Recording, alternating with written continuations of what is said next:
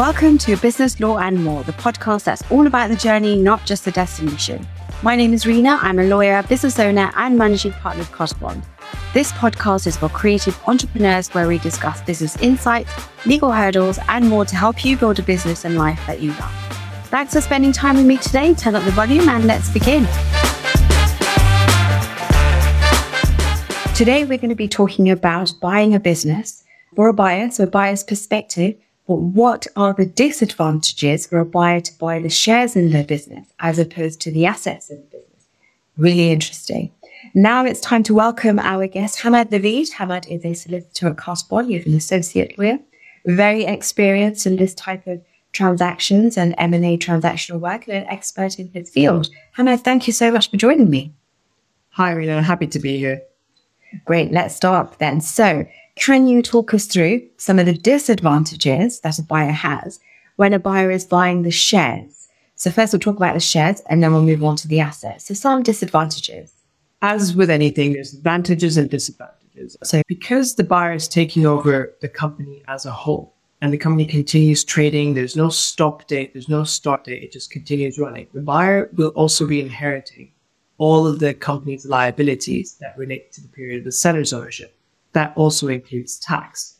Now, with more liability, which brings us to the second disadvantage, there is more risk and therefore a need to do more due diligence. That involves more external advisors, which usually leads to increased fees. So the costs of a share purchase are usually more for a buyer. The next disadvantage is where a buyer is coming in with a funder the funder will usually want security not just against the buyer's company itself, but also on the target company and its assets. So the lending can also be more extensive and the lenders usually ask for more when it's a share purchase.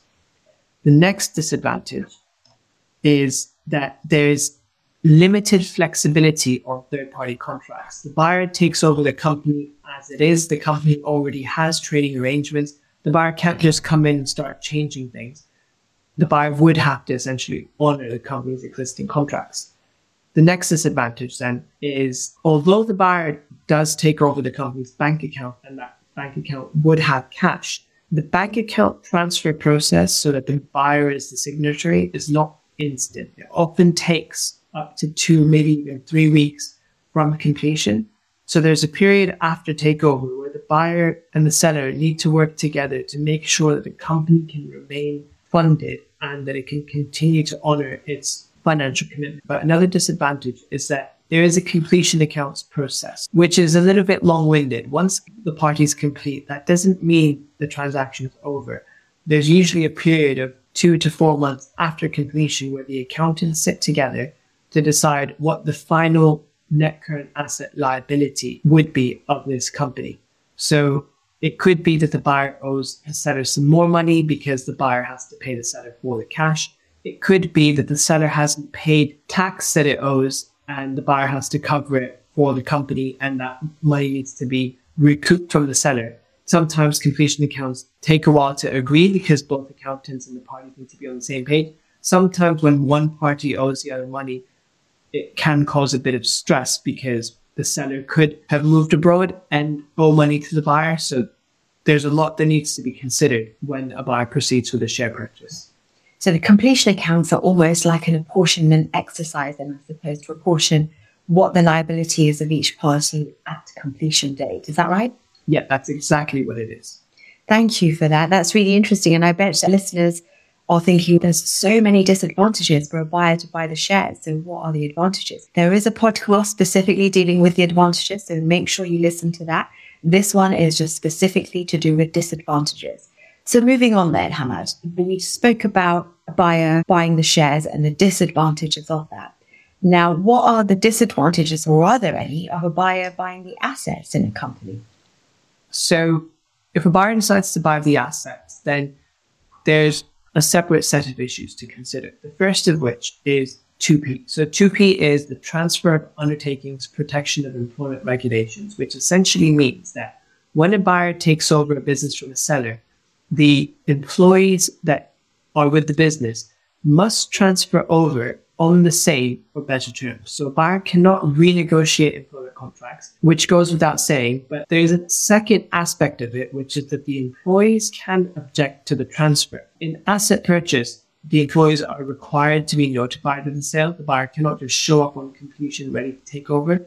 There is a consultation process required, and that can be unsettling for some employees, and some employees can choose to leave. They're not required to stay with the new owner. Another disadvantage is that buyer would have to renegotiate terms with the supplier. So sometimes buyers expect to come into a business and start trading just the same way as it used to trade.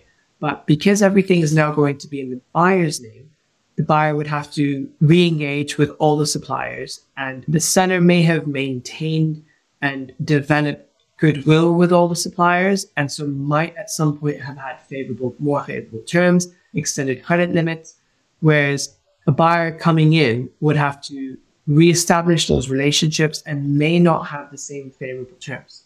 Another aspect that comes up is the lease or the property. So with an asset purchase, because everything is transferring from the seller's name to the buyer's name, a buyer often has to apply to the landlord to get approval to have the lease transferred to the buyer's name.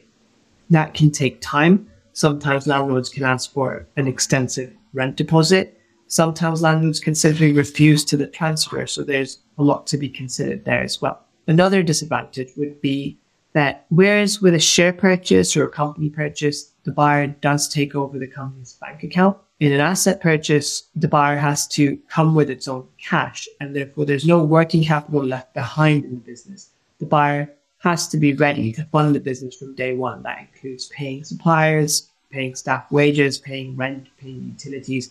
So that also has a factor to play. What about Hammad things like regulation? Each business is very different. If you bought assets as opposed to shares, where does that leave you with regulatory issues? So a lot of businesses have registrations, compliance certificates with whether it's the local council, whether it's with the information commissioner's office, whether it's with the financial conduct authority. The business would have registrations and licenses. Those remain in the name of the seller. The buyer would therefore have to re-engage with all those regulatory authorities, make sure before completion everything is in the buyer's name. So it can be a bit tricky to line up all these different factors at play, whether it's your regulatory authorities, whether it's your landlord, whether it's your supplier arrangements, and have them all tied up together neatly for a completion date that remains a moving target. And what about things like uh, supplier contracts? Because the buyer wouldn't necessarily have them. Would they have to enter into a new supplier third party contracts? Yeah, so the buyer would have to enter into new third party contracts. The contracts would have initially been in the seller's name. The seller would have established goodwill with all its suppliers. Seller could have had favorable trading terms, payment terms. The buyer then has to restart all those relationships and make sure that everything that is currently in place to keep the business going is now in place again, but this time in the buyer's name. At the start, a buyer may not get the same or favorable terms as a seller, and that's just a cost of doing business. It is just a cost of buying a business as an asset purchase. And it's just another moving part that has to be tied up well with the completion date. So the common thread I've got from here and the disadvantages of a buyer buying the assets as opposed to the shares is essentially time. It looks like it's going to take a little bit longer if there's regulatory issues, lease assignments, also working capital but very helpful. I hope you found that helpful. And if you're wondering what the advantages are, then we have a separate podcast that deals with all the advantages of buying the assets. So please do listen into that. And I'd like to thank Hammad for joining us as a guest on the podcast today. Thank you, Hammad. Thanks a lot, Rita.